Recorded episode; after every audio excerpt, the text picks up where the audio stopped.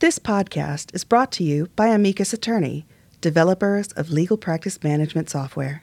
Let Amicus help you run your practice so you can focus on what you do best practice law. Visit amicusattorney.com and get started today. Even trained advocators don't get everything they want at work.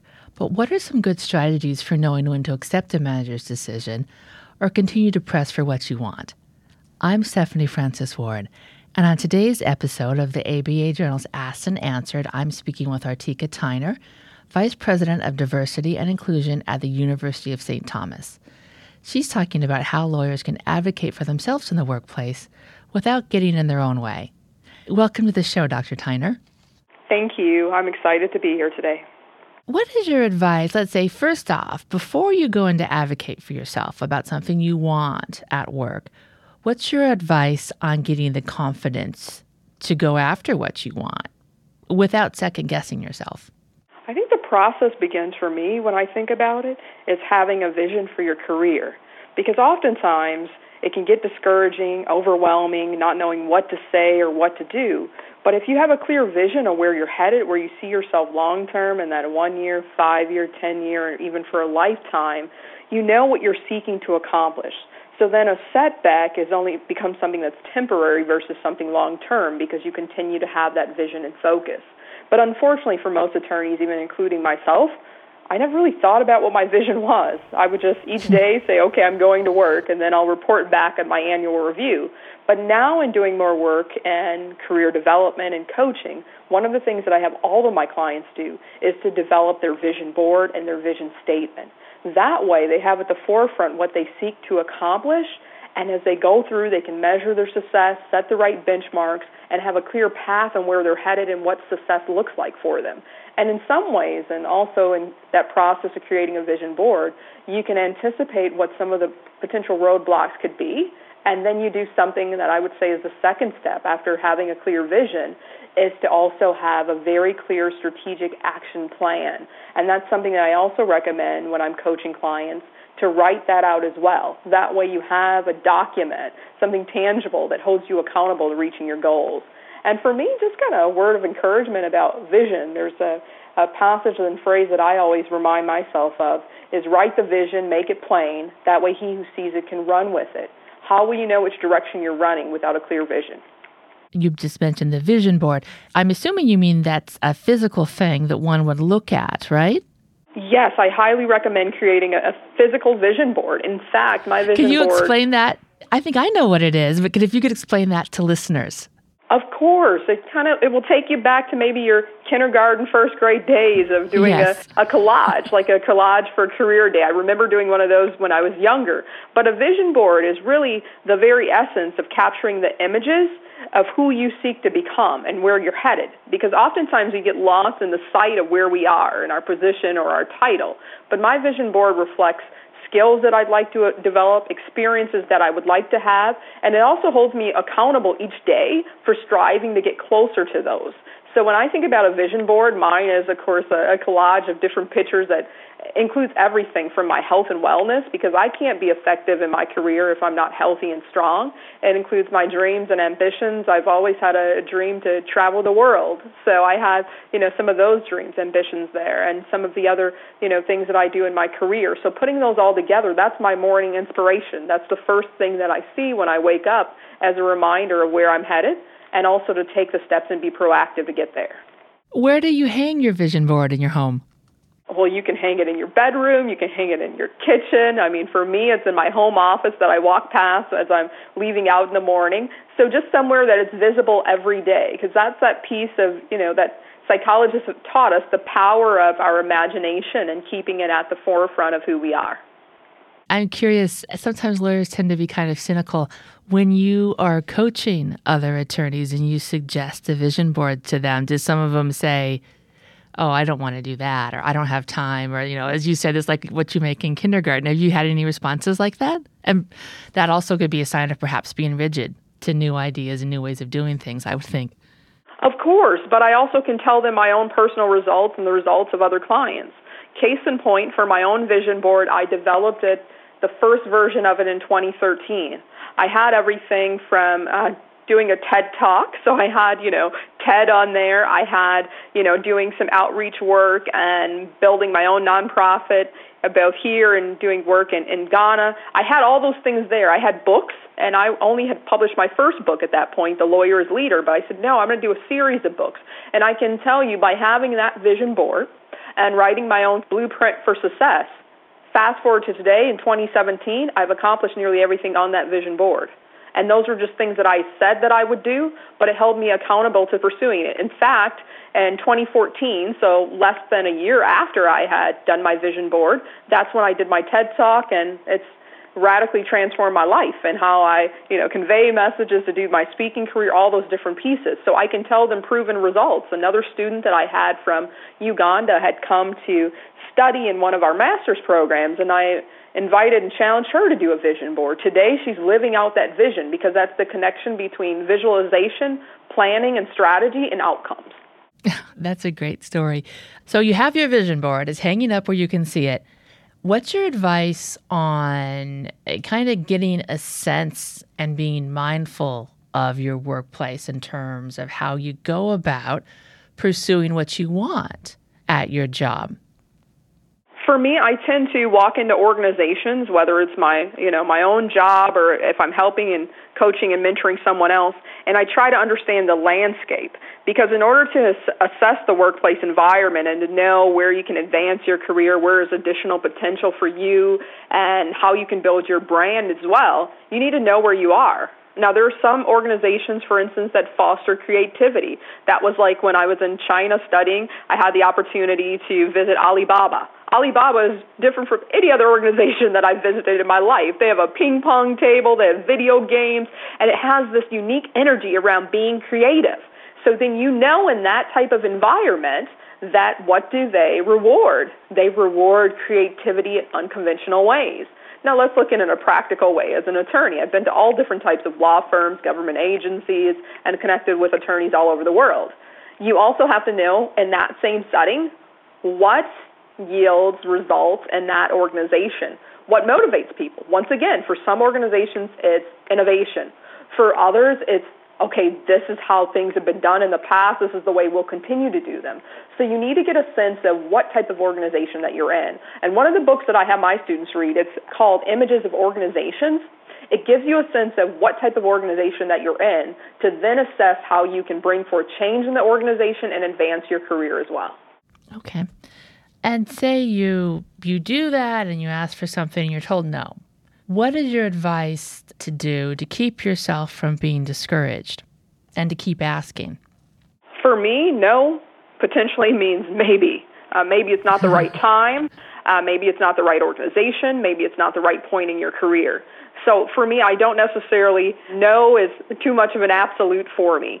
So in that way, when I hear a no, I usually go back and try to evaluate what does that no really mean. So in that way, I would encourage folks in this career development path to be reflective, to understand what does that actually mean. And in, there's been points in my career where it's been a no from a certain organization. I knew that wasn't the organization for me. So over hmm. time, I had to create a, a new pathway. Or the no was not necessarily know what I was asking, but no, we didn't have the resources. So guess what I helped to do? Find the resources to get done what I sought to accomplish. So I think really figuring out what the no is, because sometimes no is just two words that can be communicated that means a myriad of different things. Hmm. What's your advice on finding people in your office for good feedback? And I don't mean good just for them to tell you positive things, but uh, to be realistic with you and they have a perhaps someone who has a better sense of the political landscape than you might. I always recommend having relationships with people who have a, a deeper sense of the political landscape. That may be by experience, that they've been there long enough. They may just have a heightened level of intuition to be able to give you new insights as well. So when I look for those people, I look for the people who get results. I mean, when I go into an organization for myself, whether it's in consulting work or in my own professional life, I'm looking at who are the all stars, who are the MVPs and trying to get a sense of are there things that I can learn from them that I can emulate. But also, in order to do that, and I've been that young lawyer coming into an organization and you don't have the same level of credibility yet, you also need to make sure you find those sponsors, those champions who see potential in you, or even I've had to find the people who see themselves in me and build those connections as well. Do you find that these superstars in the organization are they usually pretty willing to help out other people, maybe more so than young lawyers may realize? In my experience, definitely yes. But I will offer a caveat because I've seen people fail with flying colors related to this. Mm-hmm. Their temptation mm-hmm. is just to go in and say, okay, um, this all-star, you know, partner, this all-star manager, will you mentor me? I don't think it's necessarily a question versus more of something that a relationship will evolve. So, case in point, one of my mentors that I greatly admire is my bishop. So instead of walking up one day and saying, "Can you mentor me and can I learn more from you about leadership from you know a, a woman who's traveled all over the world and ministry and uh, educational initiatives?" So I never said that. I just took the initiative to offer support and to be present where she was. So over time, there were lessons that I learned that were not taught in law school or in a textbook. There were lessons that were caught by seeing the way she interacted, the way she communicated, the way she managed conflict. Those are different things that may not be like an A to Z experience, but still something that has an amazing result. So I never had to ask the question, but guess what was happening the whole time? Mentorship. Mm-hmm. And I would imagine, too, you were probably very mindful of never wasting this person's time. I think maybe sometimes that comes up if a younger person wants a mentor, but the relationship maybe is one sided, or as I said, I mean, sometimes a person, maybe not even meaning to, can waste some of the other person's time. Do you have advice on how to avoid that? I would say the results and the relationship is dependent upon the person who's seeking the mentor. So part of that then, I know it's always a concern. Are you wasting time? Is it going to be something that's an annoying experience? But if you find ways and you're being reflective and you're being very intentional, your only question should be for any mentor relationship, how do you also add value? Now, for instance, I can think of some mentors that come to mind for me. Very experienced litigators or very experienced in their work in managing law firms. But for instance, they may say, well, how do you do some of the marketing branding that you do for your Leadership Institute? What are some of the steps that you take to engage different populations, work across age diversity, all those different pieces? So if you continue to look to add value to the relationship, from my experience, I can guarantee that it won't feel like a waste of time because mentorship is something that's mutually beneficial of either sharing or exchanging information. Or the second piece that I don't think we talk often times enough about, and I'm seeing this more as a lot of my mentors are retiring as well. It's also about the power of succession planning. To know then that I'm positioning you, my mentee, to go further, faster than I ever have before. Hmm.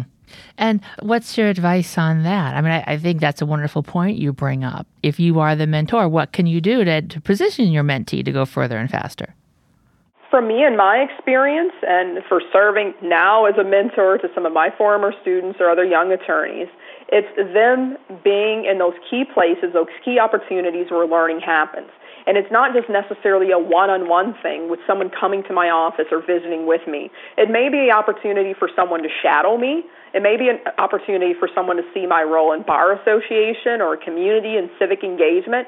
So it, once again, it goes to the kind of that caught versus taught piece a part of what I tell my mentees is being present. And another thing that I also give them as a tip, and you know what I tell them as a mentor, also anticipate what some of my needs may be, because it's not just a linear type of exchange. It's not just about the mentee receiving something. The mentor also should be enhanced in the experience as well. I was going to ask you about that. I would imagine in a wonderful mentor mentee relationship, each party would learn things from each other. Yes, I think that's of Is critical that importance. Yes, and there's plenty of models that we can find. In fact, my local bar association, the Hennepin County Bar Association, hosts a peer-to-peer mentor. So they have a more seasoned attorney paired with a young lawyer, and then they both write out their goals for the mentorship relationship and kind of outline what they seek to accomplish. And I was one of the, you know, first people that signed up, not on the mentor end, because I was a young lawyer back then, on the mentee side. And lo and behold, what I found out was that once again, it was mutually beneficial because we both had goals. My mentor had a fear of public speaking, and you've been on the in this conversation with me for a few moments. It's clear that I don't have a fear of speaking. You know, my my mother, I think my I thought my name was Hush Child versus Artika Tyner because I I just talked since I was born probably. So then I had an opportunity to work with my mentor to be more comfortable in her voice, and then she had the opportunity to really teach me some core skills in litigation. So I think we go into a mentor relationship assuming what we'll get out of it without clearly defining the goals, then there's some challenges. Well, I'm curious in what you just described, where both parties get something from each other. In the work setting, when employers are trying to encourage mentor relationships, is that usually understood and expressed, or is that something that might not really jump out a lot of people, that everyone gets a little something from it, not just the mentee? I don't think it's frequently expressed, or if it's expressed, not enough. So that's what leads to a lot of frustration in mentor relationships. So then when I'm going out and asking people to volunteer to mentor one of my law students or a young lawyer, the first response is, I don't have time, or those two letters we talked about, no. mm-hmm. But if I can then explain how a mentor relationship, if you're setting goals, if you have a clear vision of where you're headed and what you both seek to accomplish, that it can be mutually beneficial. So I think that's a part of setting the groundwork, like any other relationship. But to be candid, unless we're able to do that in the initial stages, it could lead to a lot of disappointment in a mentorship relationship. So, a part of what we do at our university, at the University of St. Thomas, we have a mentoring program for faculty members. So, you have someone who's new and going through onboarding, and then a tenure faculty member. And one of the first things that you do in that relationship is set up the goals. And you set up the parameters then, and you outline what that relationship would look like. So, all the parties involved have clarity. I see. Okay, we are going to take a quick break. And when we come back, we are going to discuss some good ways that you can make sure your supervisor remembers you're looking for more opportunities. These days, law firms need to do more with less. Making this happen requires efficient, cost effective tools that work the way you do. Available as a desktop or cloud solution, Amicus Attorney Practice Management Software improves the organization of your firm and drives your bottom line. Visit amicusattorney.com to discover how you can join the thousands of lawyers who rely on Amicus every day to run their practices. And we're back. I'm Stephanie Francis Ward, and on today's episode of the ABA Journal's Asked and Answered, I'm speaking with Dr. Artika Tyner about how lawyers can advocate for themselves in the workplace without getting in their own way. Dr. Tyner, what are some good ways when you're a young lawyer to make sure that your supervisor remembers that you're looking for more opportunities and you'd like to advance, other than simply doing good work and meeting deadlines? What are some other ways? I think the most immediate way is in building the relationship, so having clarity around you know what do you seek to accomplish, but not just saying what the outcome is, having some ideas of the process. So for me, for instance, I knew that I wanted to further my education. I knew that I wanted to do more in research related to lawyers and leadership. So for me, when I was meeting with my managers and my supervisor, the ideas that I gave them was, okay, can I do the next training program on leadership for our department? Can I take on going to the CLE and traveling to this particular leadership institute, and then I'll come back and teach everyone else. So, part of once you know what your vision is and what you seek to accomplish, being proactive to integrate that into your job experience. And just here's one important lesson that I learned do not wait until the end of the year when you're doing your personal assessments to have those conversations. These conversations should be ongoing and just emerge organically and where you see yourself and opportunities for growth. And I'm curious, I was looking at your bio. Have you done all of your academic work at the University of St. Thomas?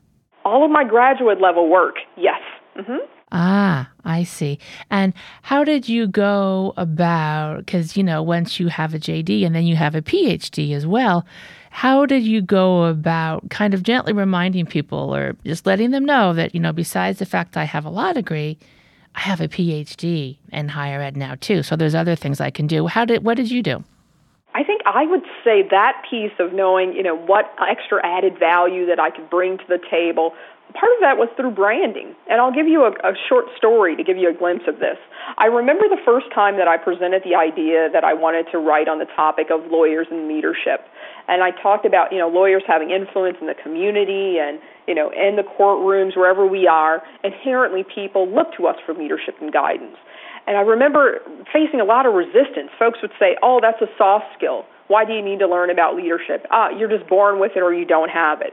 So what I actually did, I was like, "Okay, that's that's interesting." Everyone was telling me no, and remember how I said earlier, a no could possibly be maybe. And for me, it was maybe you're using the wrong approach. So what I started, I had a friend who was in IT. I said, "Can you build a website?" And he's like, "Sure, however I can help." So I built a website on lawyers and leadership. It's under my name, artikatyner.com, and I started to upload resources. I started a blog. I started this years before I was ever on a stage or doing any public speaking around lawyers and leadership. So I give this as an example because a part of the quest as well for career development is creating your own opportunities, and I call that branding. Because sometimes we talk about mm-hmm. branding in the context of a product or a service, but the reality is I have a brand now around being what? A leadership expert. So when you build that brand, it's both been beneficial to my university, to myself, to my other businesses because my brand, my brand is clear, concise, and consistent. So I also recommend building a brand wherever you are. Did someone have the vice president of diversity and inclusion job at the law school before you had it, or was the position created for you? I served in the position of Chief Diversity and Inclusion Officer at the law school in addition to serving as a faculty member. And you may wonder, like, how did that evolve? Because I was mm-hmm. already doing the diversity and inclusion work. So then when my dean was looking for someone to take on, you know, more leadership around the opportunity of increasing diversity on campus, but also the inclusion proposition of what type of learning experience did all of our students have? How responsive was our curriculum, for example? How do we engage with the community? All those things. And I was on an interview before I even knew it. And that, that's something that I, I want to emphasize. You're always being interviewed. So then one day I was called to the office of my dean, and I thought, what did I do now? what, what challenge did I create? But it really was an opportunity. Why? Because my dean knew my brand. He knew that I was passionate about diversity and inclusion as a part of leadership, about using our influence to bring people together. So when he thought about the position, he had me in mind. So when I think about that, I hope that the message is loud and clear that with building your own brand and that brand consistency and knowing your purpose, that it has to be conveyed in the ways that other people can see it. Because for me personally, I've never really interviewed for a job. I have to a certain extent when opportunities present themselves. Typically, someone comes to seek me. And then I interview formally in the process, but someone's already seen my brand and my value, and then they're the one saying, I want that in my organization or my department or my institution. That's a different way of looking at career development. Yeah, definitely. And what about with your current job with the University of St. Thomas? Was this a position that was created for you, or was someone in the job before?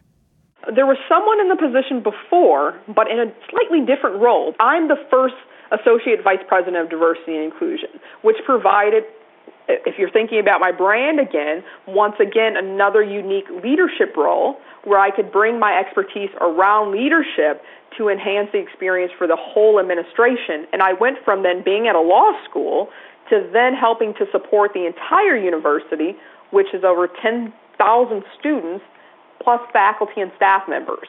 So when you think about it, it was an opportunity to also expand my influence.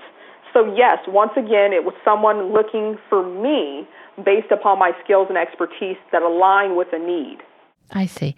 Let's switch gears a bit. I wanted to ask you for your advice on advocating for more pay because I think advocating for pay is often a different discussion uh, with different nuances in advocating for better, you know, promotions or opportunities in the workplace. Do you agree? And um, what do you think are some key differences in the negotiations in terms of getting more money at work? For getting more money at work, I believe the question is rarely asked, which is a missed opportunity. Because better opportunities, better pay are like a both and for me. They're not something that's polarized as two opposites.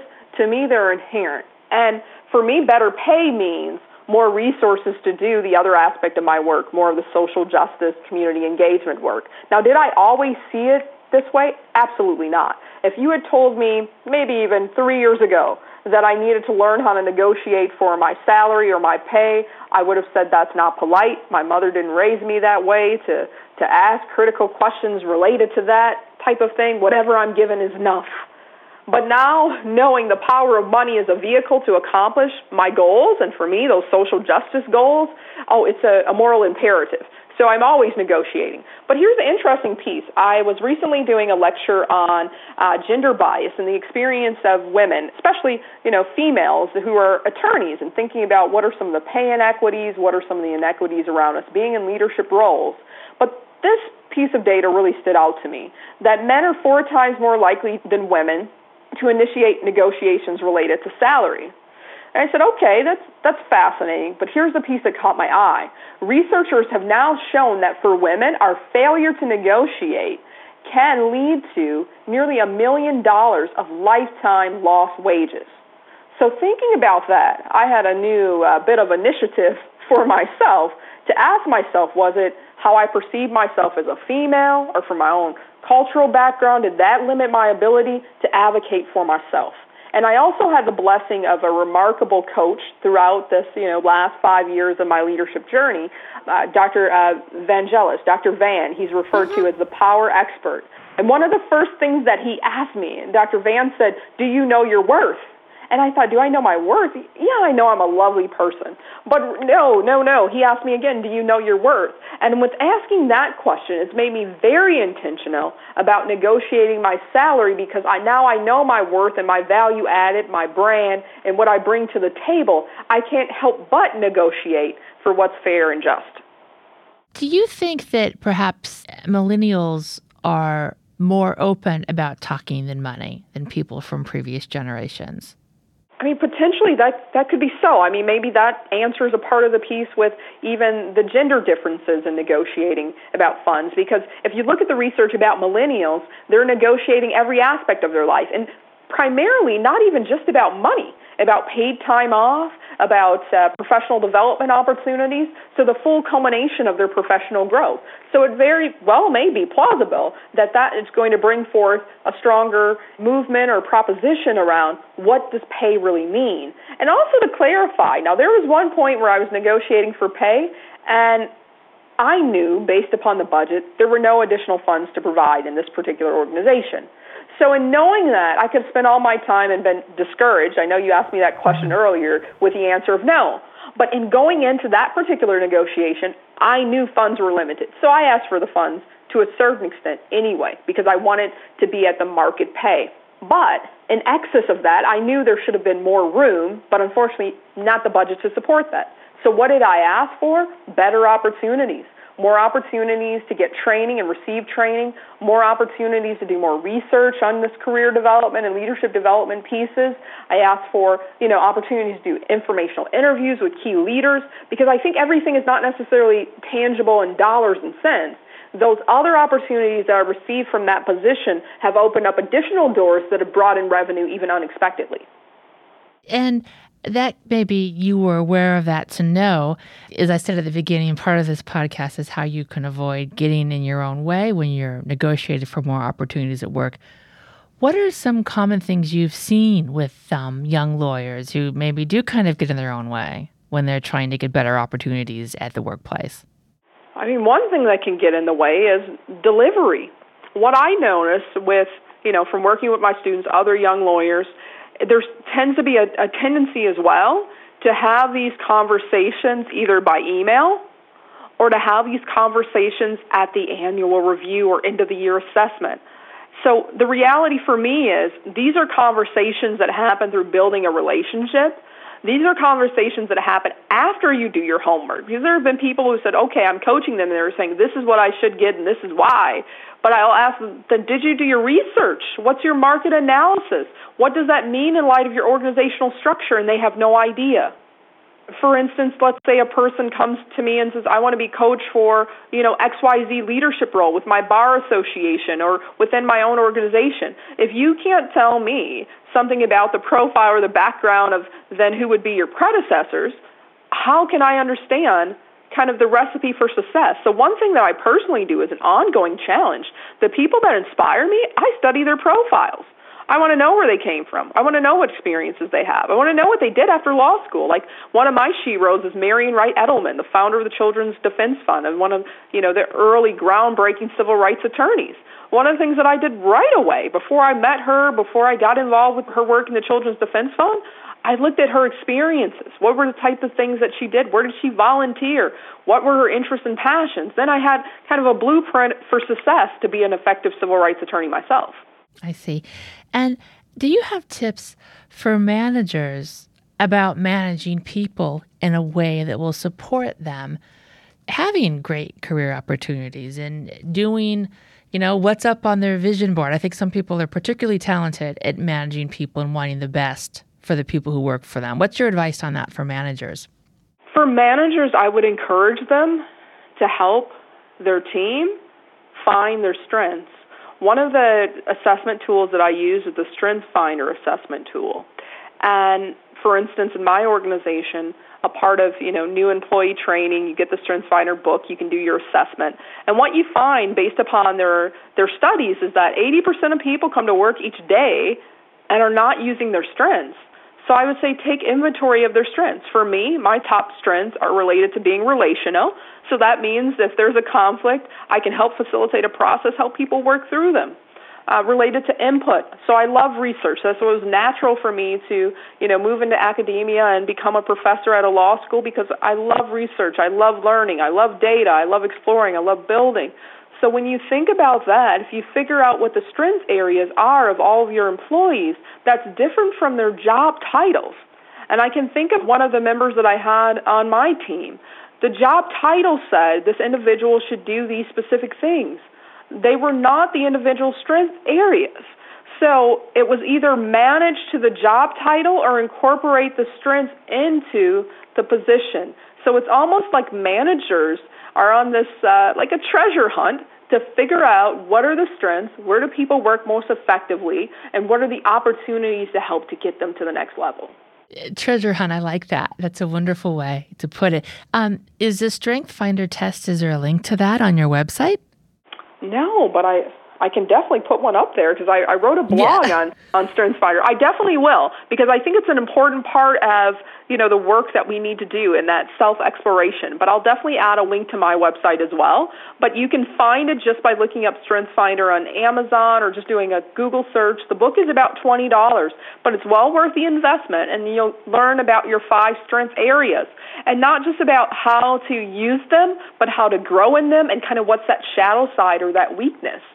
And how many books have you written now? I just completed two with the, the ABA. So I have The Lawyer as Leader How to Plant People and Grow Justice, and then The Leader's Journey A Guide to Discovering the Leader Within.